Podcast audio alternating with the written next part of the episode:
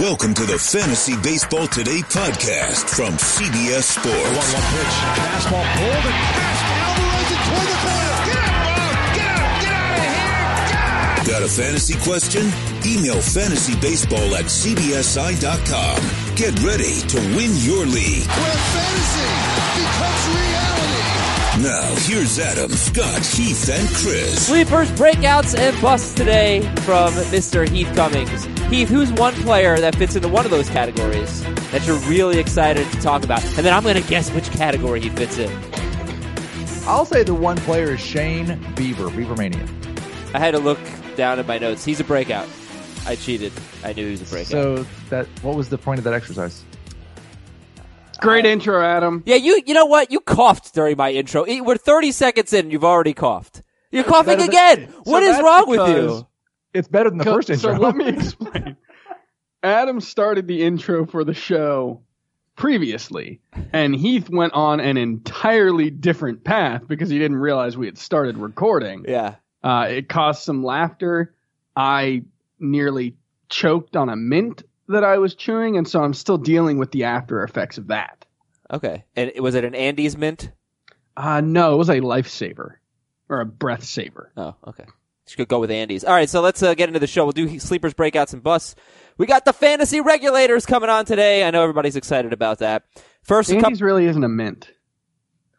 it's minty. Chocolate. It's with mint minty. it. You wouldn't eat that to like freshen your breath. I guess not, but you would eat it to have fun and enjoy life.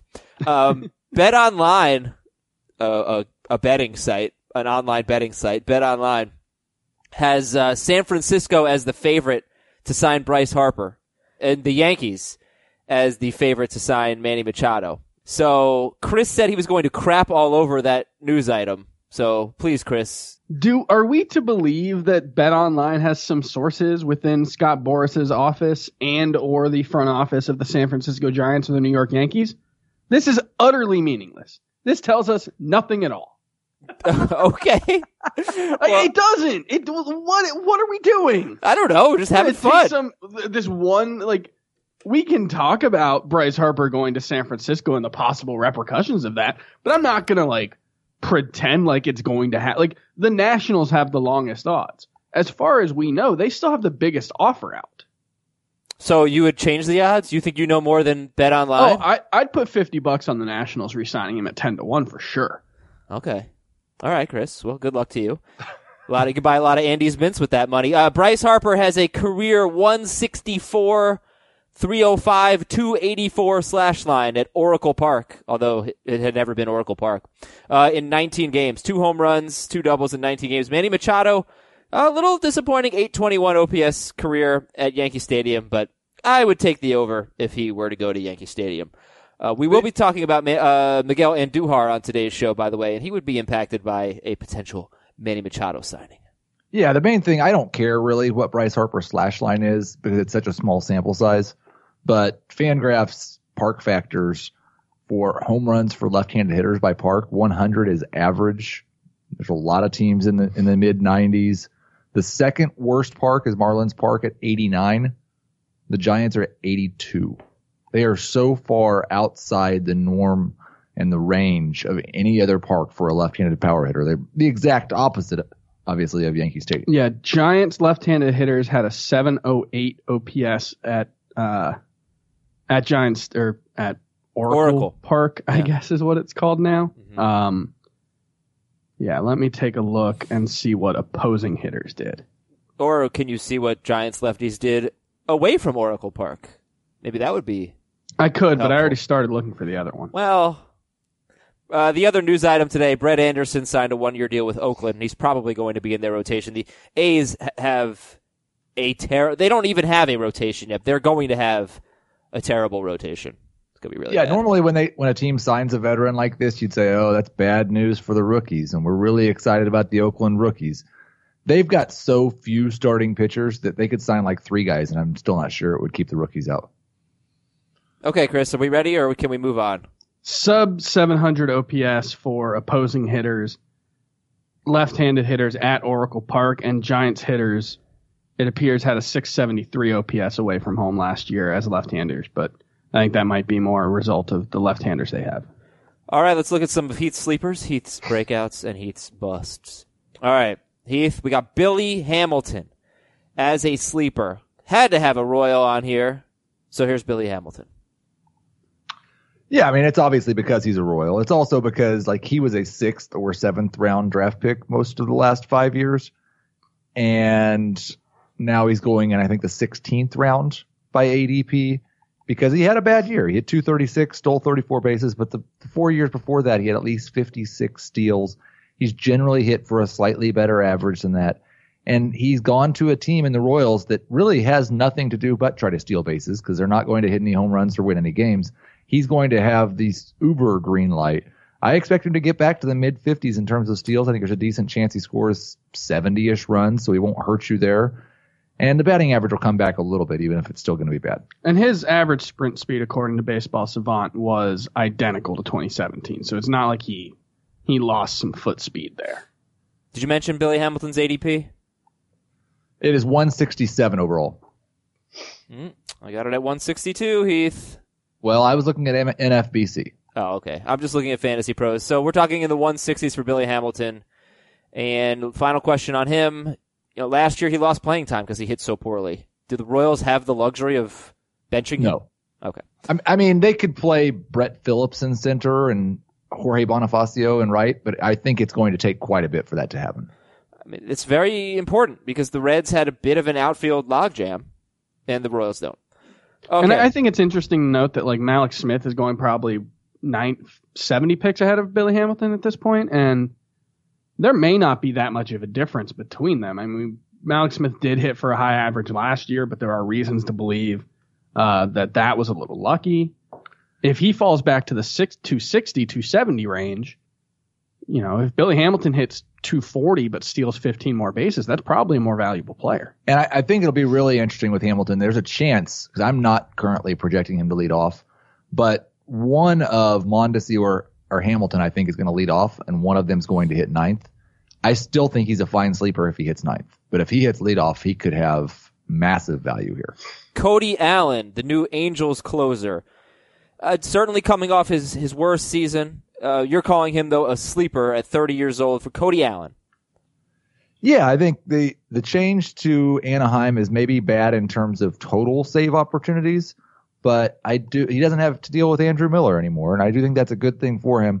And even in a down year, he posted 10.7 K per nine. His K percentage was still, for the most part, fine. Um, I'm just more likely to believe for a guy that we've got a five year or four year history of a sub three ERA that in the small sample size that is one year for a reliever, his control problems and home run problems last year were more of a blip on the radar than a sign that he started to diminish when he was just 29 last year. Yeah, uh, maybe if there's any concern about Cody Allen, his velocity's dipping a little bit. Uh, yeah, just did, but yeah, I mean, it was five straight years with a sub three ERA before 2018, where it was 470. Um, and then in terms of competition in the bullpen, Ty Buttrey, we liked him at the end of last year, but he's unproven. Hansel Robles doesn't really feel like a closer. Justin Anderson, Cam Bedrosian. I mean, these guys have had their chances. Uh, Allen certainly. No, nobody's going to take the job from Allen. No, and I, I, I think I, I, you would never project a 30 year old for a career high in something, but I think there's a pretty reasonable chance that Cody Allen has a career high in saves. Yeah, year. especially because saves are all about usage, not mm, for the most part talent. Okay, Jed Lowrie is your third sleeper. He is probably going to bat second, and uh, it seems like he's going to be, at least they're saying, an everyday player for the Mets, or close to everyday. Jed Lowrie was the number four second baseman in points leagues, number seven in Roto last year. And that's the, the, the, the probably the biggest key for Jed Lowrie because I understand why people aren't excited about him. But if you're talking about 20 home runs and even you dip drop him a little bit and it's 165 runs plus RBI out of a second baseman, that's a top 10 second baseman easily. He's got an ADP basically in the next to last round of a standard roto draft. The 260 I think is what it was. And I do think there's a chance because last year you look at it, he hit 23 home runs. That was a career high. I would understand he's 34 years old. You think maybe he comes down from that a little bit, but this is a better park for power hitters, for left-handed power hitters specifically, and he's going to spend most of his time on the left side of the plate. So we're talking about Jed Lowrie. Uh, Fantasy Pros ADP currently 277. NFBC he said it's about 260. Um, one thing he does a lot of is is double. So you know that might be better in a points league. Plus his plate discipline's pretty good. So he might, like I said, be better in that format. The last two years he's played basically a full season. 2017 he was the number 10 second baseman in points leagues. Last year number four. Roto a little bit different. He was number 17 in 2017, number seven in uh, 2018.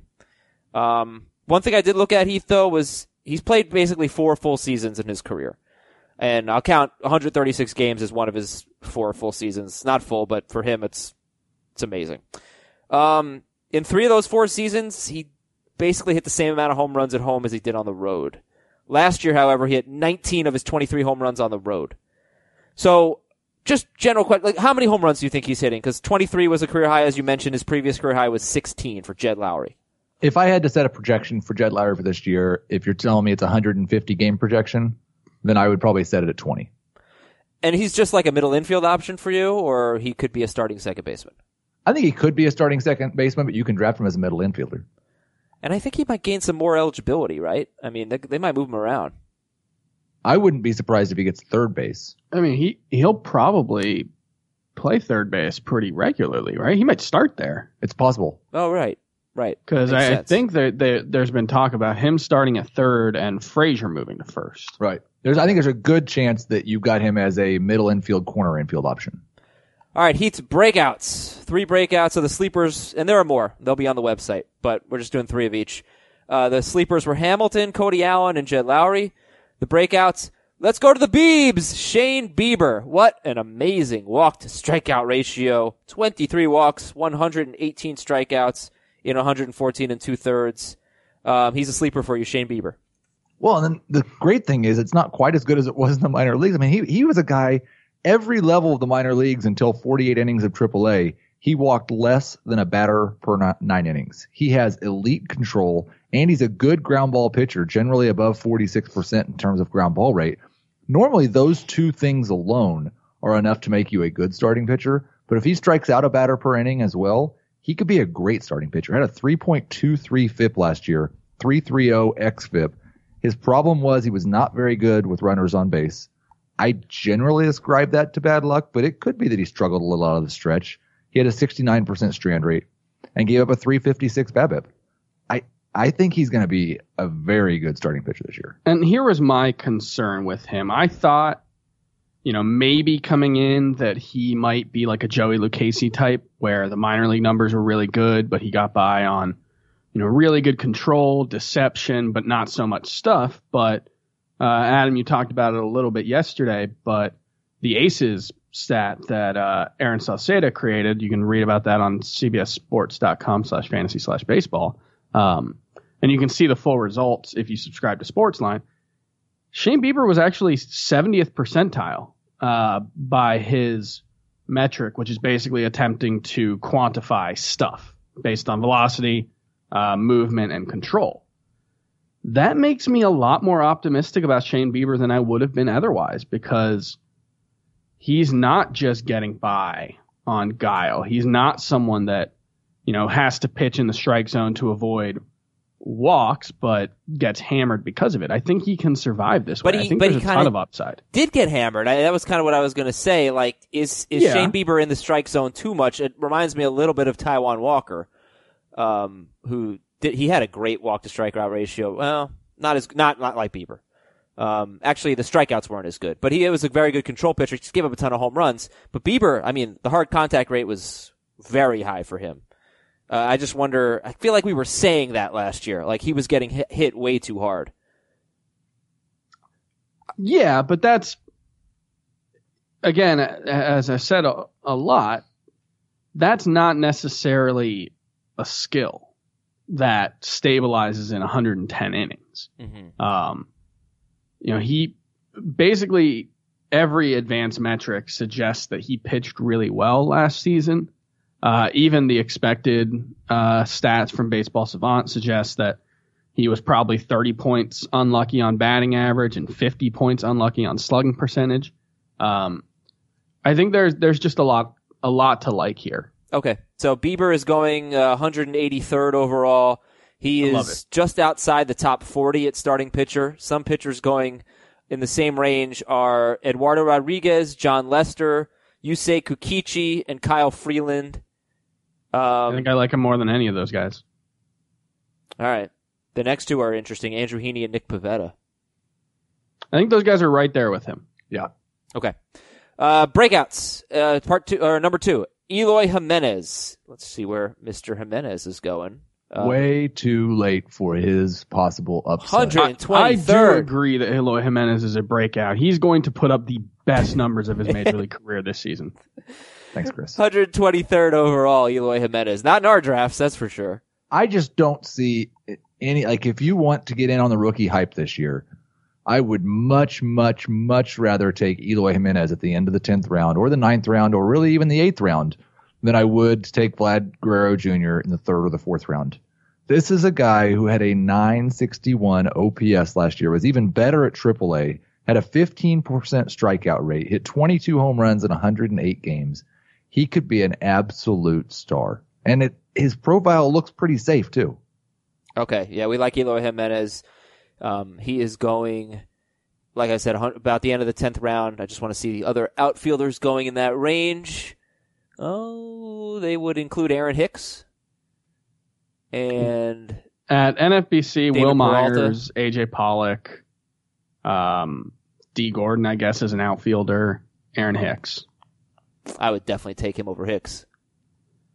Um, yeah, probably, but I, I really like Hicks this year. I think he's going to have a good year. Um, I would probably still take AJ Pollock over Eloy Jimenez in that range, but I think he certainly fits. I think he, I think he's a nice value. I think AJ Pollock's just a little underrated.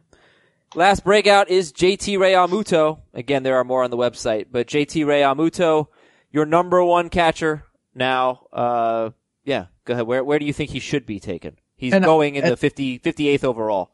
Yeah, I, I think in a two catcher league, he should go in the third round. And I was tempted to say he should go in the second round. Uh, we talked about park factors just a little bit.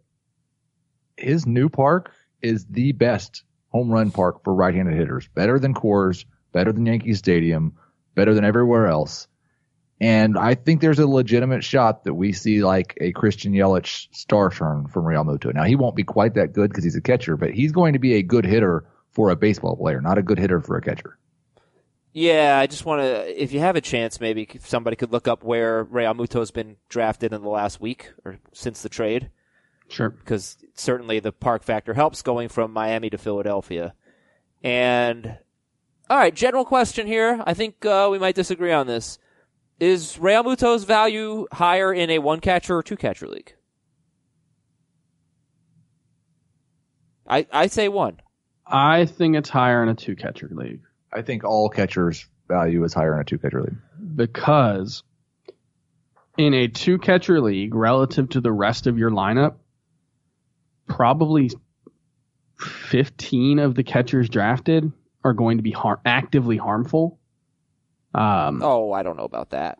I, May, I maybe. like, But- like a decent seat, like Heath, who's your like number 11 catcher? Uh, it might be Wellington Castillo.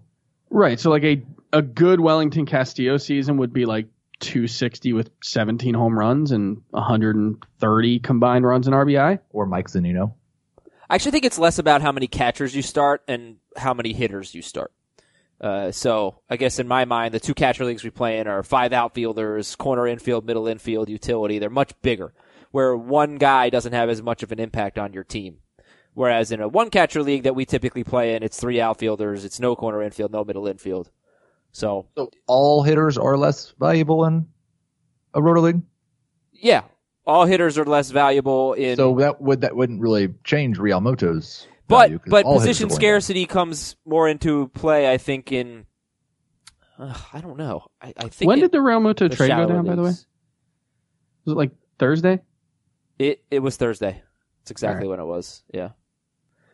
Over the last five days, there have been 12 drafts on NFBC, and his ADP has not changed. He's 48th overall. That's too low.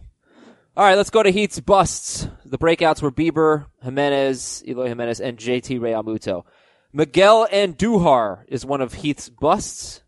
Quick little ADP check for Andujar, who was the number eight third base. Ooh, he's going early. 76th overall. Number eight third baseman last year. 76. That's early. Nope. No way. Adam was all ready to argue with me No. over a Yankee being a Oh bust, no, and not at all. Not at all. yeah, I just, I really, he's fine. I don't think he's a bad baseball player, but he's a little bit of a an accumulator. I don't know that there's going to be an enormous difference between, and you're going to hate this, between him and Jed Lowrie. And you can get Jed Lowrie 200 spots later. I think that's fair.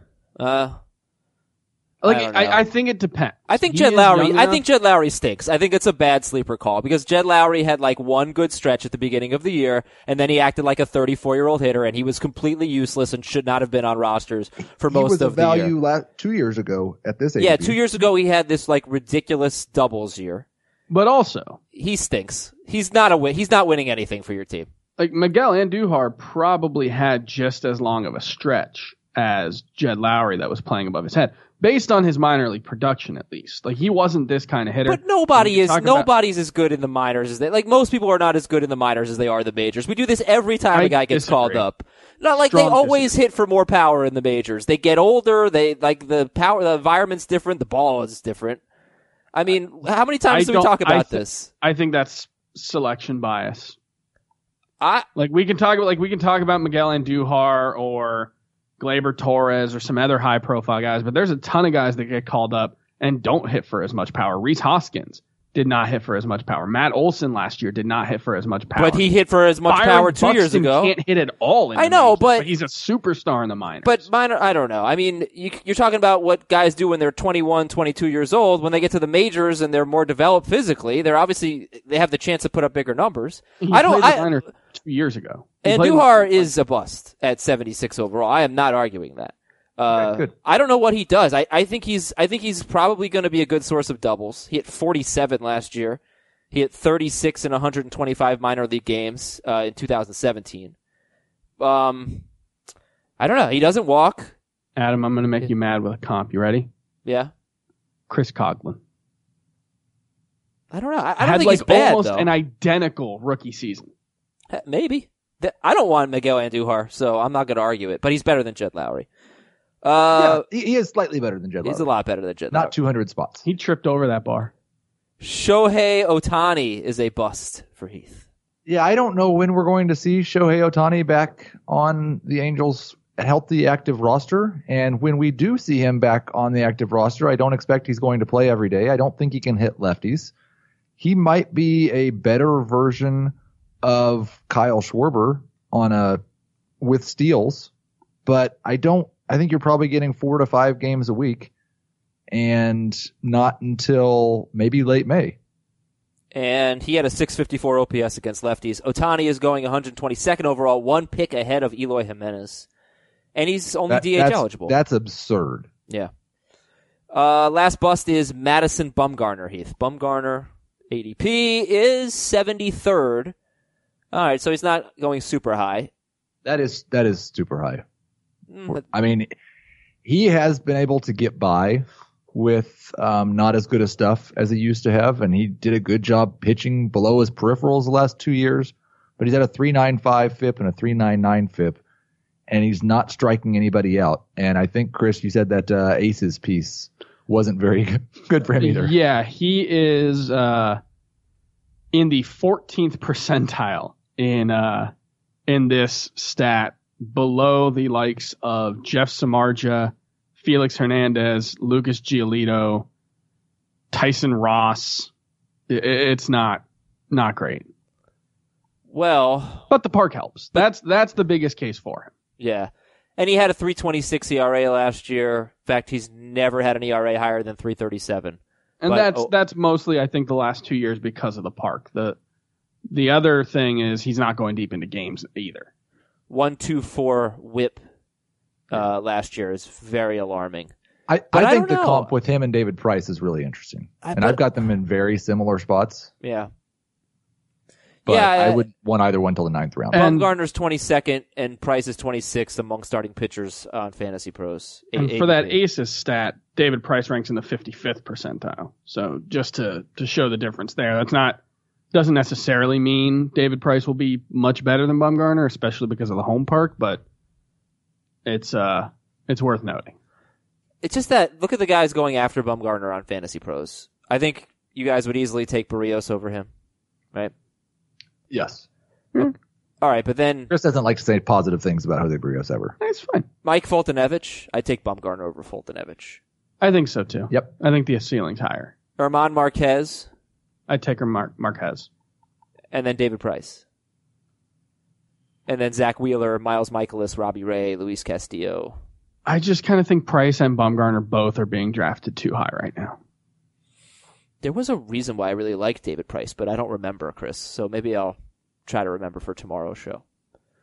Uh, one thing I do like that I know I'll like today and tomorrow is the uh, CBS Sports Baseball Commissioner. The site that is built for serious leagues like yours. All right, you listen to this podcast, you care about fantasy baseball. This is customizable. You can create your own stat categories, adjust scoring by position. Obviously, you can play points, roto categories. We got we got it all on CBS. Uh, deep player pool with minor leaguers and a feature to add your own player. Advanced stats for the analytics savvy managers, and you can build franchises. We're getting really good with Dynasty now. We've got great in-app commissioner tools. Sign up right now. Uh, get, go to cbssports.com slash FBT and start your league today. cbssports.com slash FBT. Sign up on CBS. You will not regret it. It is just it is just the best. Last year we tried a new segment and uh ended up being We didn't just try it, Adam. we We nailed it. We succeeded. Yeah, it was great. It was a lot of fun. And if you're new to it, it's a commissioner, usually a commissioner issue type of segment. It's called the Fantasy Regulators. Why? Because Nate Dogg and Warren G stopped by for this segment. And we play this music and we talk and it's just wonderful. So here we go with the regulators. This, yeah, uh, not yet. Are you gonna steal my, huh? Hold on for it. You son of a, Just stop. that's my thing. No, I re- No, I'm not gonna play it. Unbelievable. I'm not gonna play it. You are a Oh. monster. All right. This comes from the Ohtani owner. I need help with what to do with Shohei Ohtani. Oh. We use we used Yahoo last year and he was split as a pitcher and a hitter. This year we're using another website and Ohtani is only one player. Both owners were planning on keeping him. What's the best way to handle this situation? This is funny. Um, I, I think it depends on how long the keeper value is. Um, if it's just for this year, then just give it to the guy who has him as a hitter because Shohei Ohtani is not going to pitch in the majors this year. If it's multiple years, then it gets a little uh, dicier. Um, I believe on CBS Sports Commissioner, you could create another Shohei Ohtani. I think that if it's multiple years, the guy who has him as a hitter should get to keep him this year. The pitcher gets to keep him next year. The hitter gets to keep him the year after that. It's just going to a, a time sharing. Yes. They got they got That's joint very custody. Co- strange. co-parenting plan. That's very strange. I actually Maybe the, the guy who has him as a pitcher gets to use him on the days he starts and weekends. uh, the guy who has him as a hitter gets holidays and the days he's hitting. You know what you could do is you could see what round they each have them in, and and see who's willing to go higher. Like, Oh, you can have like an auction. yeah, yeah. Which I, pick I are you? like the, uh, the, the co-parenting plan better. Yeah, I don't. I don't like that one so much. All right, so that those are some options. You decide, Ohtani owner. Next up, Corey. We're adding two league members to our ten-team head-to-head categories league. How should we set the draft order? Normally, we draft in reverse order from the previous season's finish. The worst team gets the first pick in the first round, and we snake. Should the new guys slot in at spots 11 or 12, or is that too, uh, too favorable? Uh, maybe randomly draw for any spot between 1 through 12. So, yeah, what do you guys do about draft order? They're adding new teams. I don't quite understand the point of giving the team that finished worst last year the first pick in a non-keeper league. Agreed. They Let just do pick. it random. No, I, well, if you want to, you can do it random. If you want, I think maybe you let the worst team pick his draft spot or her draft spot. And then But- every, but everybody gets to pick, but Being in order. bad last year has no effect on this year. It's not like you're keeping all your bad players from last year. no, but it's. You shouldn't get an advantage because you were terrible last year. Stop rewarding failure, Because Adam. probably the, ch- the chances are the guy who finished last quit playing in like July, and we don't want to so- reward that. Yeah, okay. Um, wait, so what are we doing about the, forget about that one. Randomize, What are we doing Randomize. about the two new owners? randomize everyone. Randomizing Random? every single person. Okay. That has been regulated. Hmm. Last one Oh. is from the commission. You're doing it wrong. The commission queens. Hey, Joseph, Ed, Judy, and J Lo, television judges. The last, Ah. yeah, the last two years I've won my league, I believe I've identified a strategic loophole that virtually guarantees a playoff uh, playoff spot.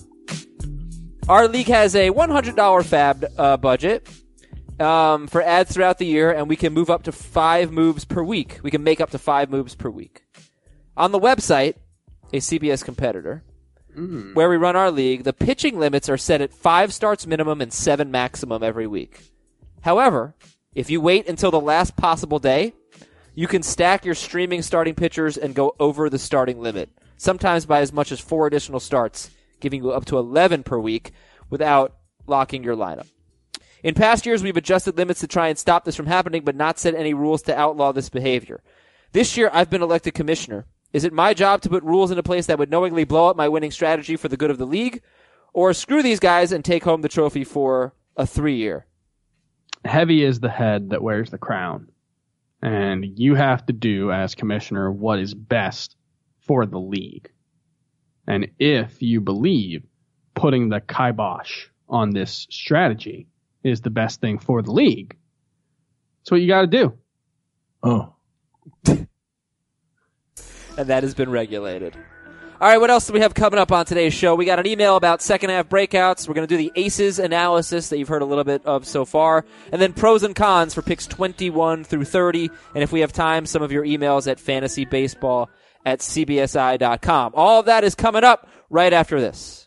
TruGreen is the easiest and most affordable way to get a beautiful lawn. All you have to do is water and mow, and they'll do the rest. Weed control, fertilization, aeration, among others. They'll do all of that so you can do literally anything else. You have better things to do with your free time than focus on your lawn care. Let TruGreen take care of all the hard work it takes to get a great lawn while you take care of everything else on your to do list. You can trust TruGreen to give you the best lawn because they are the official lawn care treatment provider of the PGA Tour. They offer a satisfaction guarantee and they have a verified best price promise, which gives you the lowest price with no compromise on quality. Think about how hard it is to manage our fantasy baseball teams. You need all the time you can get to put in waiver wire claims, FAAB bids, send out trades, and set your lineups. You'll have that extra time when TruGreen is taking care of your lawn. You do you, let TruGreen do your lawn care. Visit trugreen.com to get the best lawn at the best price with the best people guaranteed. The all new Hyundai 2024 Santa Fe is equipped with everything you need to break free from the dull work week and embark on an adventurous weekend with your family. The all new Hyundai Santa Fe's features like available HTRAC all wheel drive, standard third row seating, available dual wireless charging pads. Nothing beats a weekend away with the family in the great outdoors, whether it's camping, hiking, river rafting, or anything in between. With third row seating, nobody is left out. The entire family can experience the thrill together, and nobody wants a dead phone. Available dual wireless charging pads make it so nobody gets stuck and we can check our fantasy baseball teams together. Learn more about the all-new Hyundai Santa Fe at HyundaiUSA.com. Call 562-314-4603 for complete details. And here's our email of the day. It's from Hugh in St. Louis, Missouri. I was thinking about how Snell and Bauer had good second halves in 2017 and continued that into 2018. Who are similar guys that had a great second half in 2018 that you think will take the next step and keep it going in 2019? Can, can I just can I just poop on it? Say it. You're, it's dumb. Go The ahead. second half No, second dumb. half breakouts do not tend to be predictive of future success. Full season statistics are generally more predictive than half season statistics. Yeah, but sometimes when you got a young player who maybe makes an adjustment, like Blake Snell moved on the mound, Trevor Bauer changed his arsenal a little bit, you can identify things that you buy into a little bit more. You could. So I, I think that's I think that's a very good point. Uh, the obvious answer would be Ronald Acuna or Tommy Pham that, that- or- okay, I came up with three, and Pham was one of them. Yeah. or Adalberto Mondesi. Uh, okay, but th- those are in- guys. Mondesi in the second half last year had an 835 OPS with right. 27 steals in 54 games. Do you do you buy it? Not not quite as much. So I two other players that I thought of for this exercise: David Dahl. And the problem with David Dahl is like it really was like eight games at the end of the year. He had six home runs in his last eight games. Um, Amed Rosario, and boy did I crunch the numbers on Amed Rosario. Um, He started running. That was a big thing for him. yeah, he started like leading off. 12 of his 15 steals were in the last two months or something like that. Uh, last 47 games was when he had his best production. Batted 303 and stole 13 bases. There you go. Uh, 47 games, but he's got a really bad split in his two seasons, which is not a ton of games, but terrible at home. And even in those 47 games, he played 19 home games and batted 171 with three steals. and he was great in his 28 road games. So I don't know if that's inflating that uh, those numbers in that final stretch. I, I will t- say another guy that I don't know that I can give a lot of evidence to back it up, but he kind of showed in the second half last year what I've thought he could be, and he's another one of my breakout candidates, and that's Joey Gallo. And it's just that he's continually had an absurdly low BABIP. In the second half last year, he had a 286 BABIP and hit 240. If he can hit 240, he's going to be an absolute monster. Yeah, if he hits 240, that's that's an easy like fourth or fifth round player. Tommy Pham Uh, is kind of tough because you, you don't know throughout his career how much the vision issues have have affected his numbers. Second half, well, not second half, but with the Rays, um, he was excellent. 39 games with Tampa Bay. He had a 1071 OPS and he stole five bases in 39 games. Like a star. I'll point to two that I do believe in. Uh, and one was mostly just he wasn't healthy in the first half. Justin Turner is perpetually injured, and I understand that, but he is also one of the 10 or 15 best hitters in baseball, and he's available, I think, around 100 overall right now. That's a steal. Like, I, I think if you're looking for the next JD Martinez, the next guy who is finally going to stay healthy and have that monster season, I think Justin Turner absolutely has the potential to return first round production. Really? Yes. That's Like I, I think he could hit 330 with 25 to 30 home runs and a bunch of runs and steals because he gets or runs an RBI because he gets on base a ton. He hits for good power. He's he'll be in a good lineup. I think Justin Turner.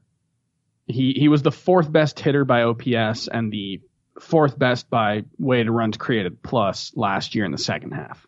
And I think Scott White would want us to say German Marquez. He had a Yeah. 261 ERA in the second half with a 225 FIP, 34% strikeout rate, 5% walk rate. Yeah, Luis Castillo is another guy that comes to mind.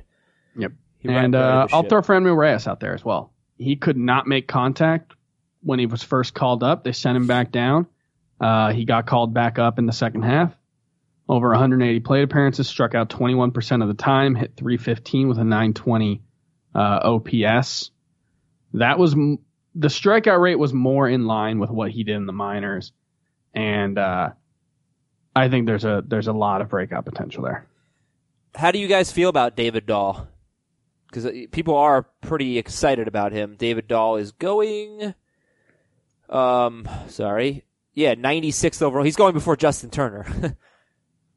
I, I think that's a little silly, but he looks to be a competent hitter who plays half his games at Coors Field. So Ian Desmond was like a top 30 hitter last year or whatever. I would feel a lot better about it as soon as Carlos Gonzalez signs with somebody else. oh, last thing, uh, Michael Conforto. I think we all sure, and, and that way, was right? another injury one. Yes, he got his, healthy. His and- shoulder just wasn't right. Yeah. Okay, so Chris, talk to us about uh, Aces, this new pitching analytic. Is that a thing? Analytic? Yeah, stat, Yeah, it's a metric. stat. Sure. Um, yeah, so uh, Aaron Sauceda came up with this. He pitched it to me, and basically he weighs um, the amount of movement that a pitcher gets, the amount of velocity that they throw with, and he incorporates Stats Inc.'s uh, very new over the last two years stat called Command Plus, and it's basically just an attempt to quantify a pitcher's stuff. You know, we can talk about this guy's got great stuff, that guy's got great stuff, this is an a- attempt to put, you know, an actual weight to it. And what he found was one, it is predictable year over year. 2017's uh, ACES score explained most of 2018, so it does appear to have a basis in skill.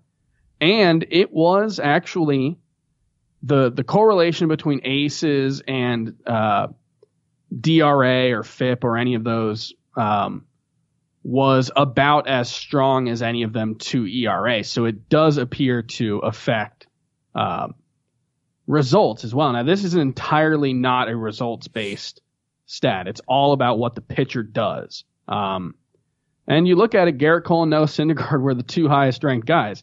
Justin Verlander was third, Luis Severino was fifth, Chris Sale.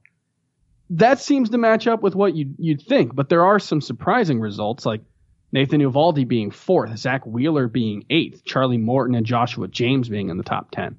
Um, I, I think it's going to be a useful tool moving forward. If you want to see the full results and more of uh, Aaron's analysis based on it, you subscribe to sportsline.com with the promo code SCORE, and you'll get your first month for half off. And I think this is going to be really useful. I'm really excited to see uh, how this works. And, you know, 2017, Charlie Morton was a top 10 pitcher.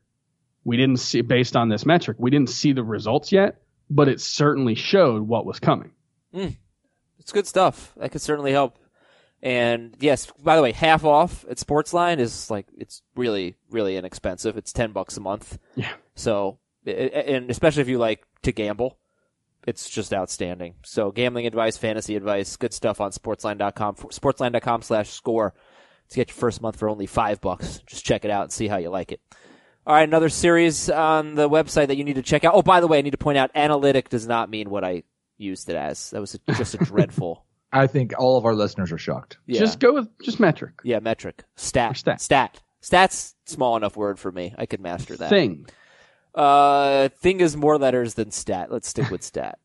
So 21 through 30, we got write ups on the top 300 players, a pro and a con for each of them for drafting. Um, so let's start with uh, number 21, Corey Kluber. Who wants to be pro? Who wants to be con? We got two cons today. So who's uh going to be the positive poly over there? I, I think Heath should be the con still. Yeah. He, he's a much less agreeable person than I am. Okay. So the Not true at all. pro Chris, give me the pro to using uh, only second half statistics to predict a 2019 breakout. I will not. All right, give me the pro, the case for drafting Corey Kluber. Uh, he's kind of like the Paul Goldschmidt of pitchers. He's a bit older than you think he is. He's not necessarily the best uh, at what he does, but he's holding up remarkably well. He we did see some signs of slippage last season, but even in sli- even signs of slippage means he struck out over 220 batters and was the second best pitcher in fantasy over the last three years. So there's still you know, Scott was talking about this yesterday where there were signs of slippage with Corey Kluber. Sure. He still was very, very good and was, has been very, very durable. Yeah, he was the uh, number three in points, number six in roto. So he instead of like you know giving a, a, a fake take of why you wouldn't draft Corey, I've got one right now. His Yeah, yeah. strike rate was down to 12%, which is all the way back to the number that he had in 2014. And by taking him in the second round, you are needing him to be one of the top four or five pitchers in baseball. He's probably going to be very, very good. I agree with the things that Chris said, but he's probably more of one of the number six through 10 starters instead of number top five. All right, number twenty-two. Maybe we should switch the roles on this one. No, no, I got it. Andrew Benintendi. We have to force Heath to say something bad about Benintendi. 22. Wait, wait. Uh, question. Where are these? How did you decide on the order? Like These why- are Scott and Heath's consensus ranks. okay. 22. Andrew Benintendi. Andrew Benintendi is one of the safest picks that you can make outside of the top 20 players. I don't see a ton of upside, but you know you're going to get something close to 2020. You know you're going to get something close to 275 to 290 average. You're going to get 190 combined runs and RBI.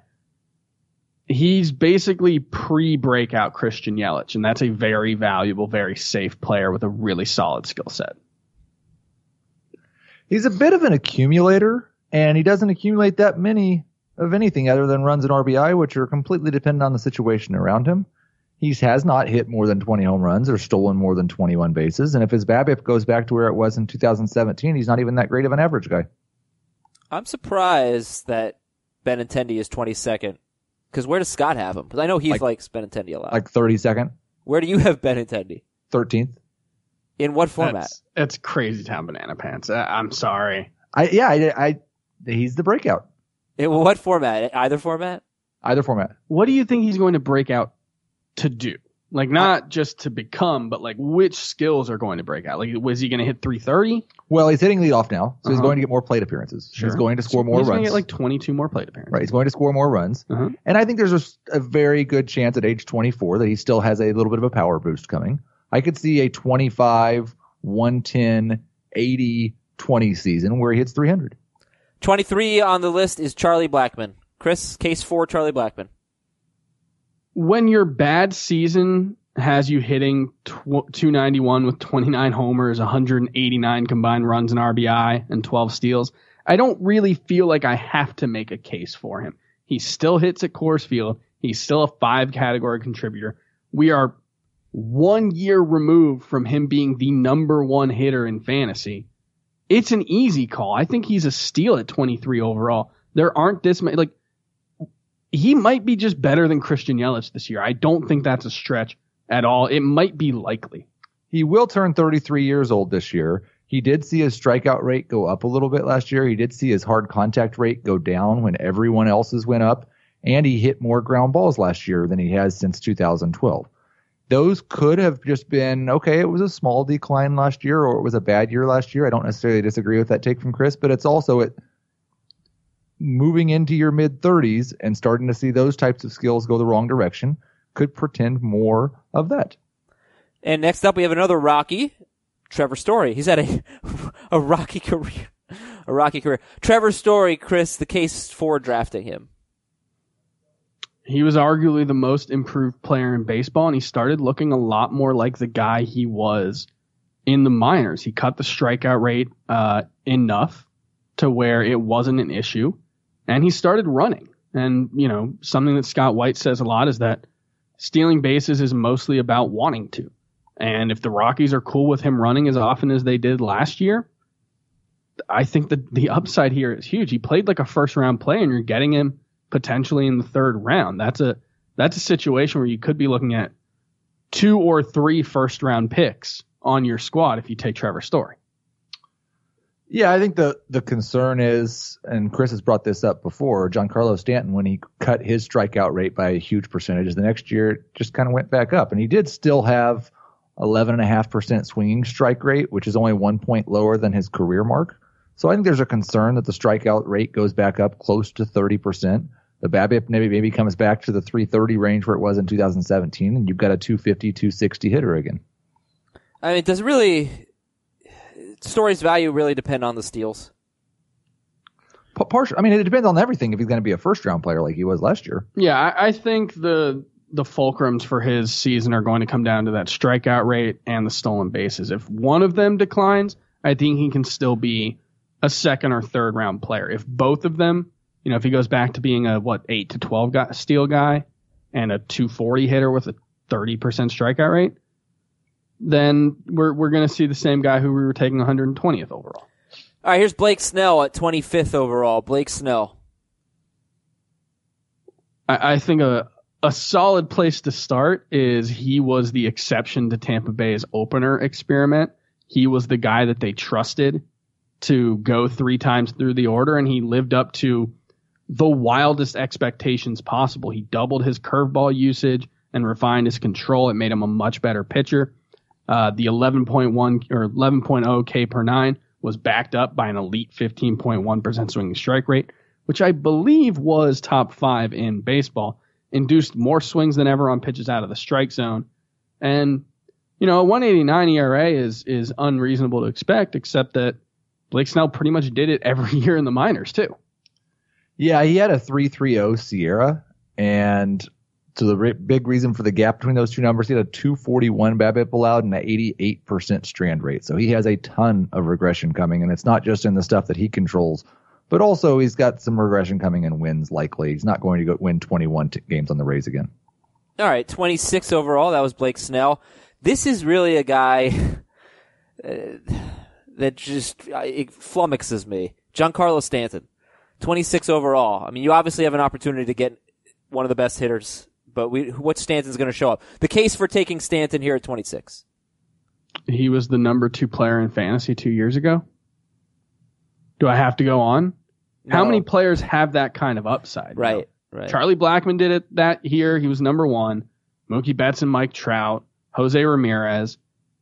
Other than that, how many players do we reasonably think could be have the potential to be the top one or two players? He's done it.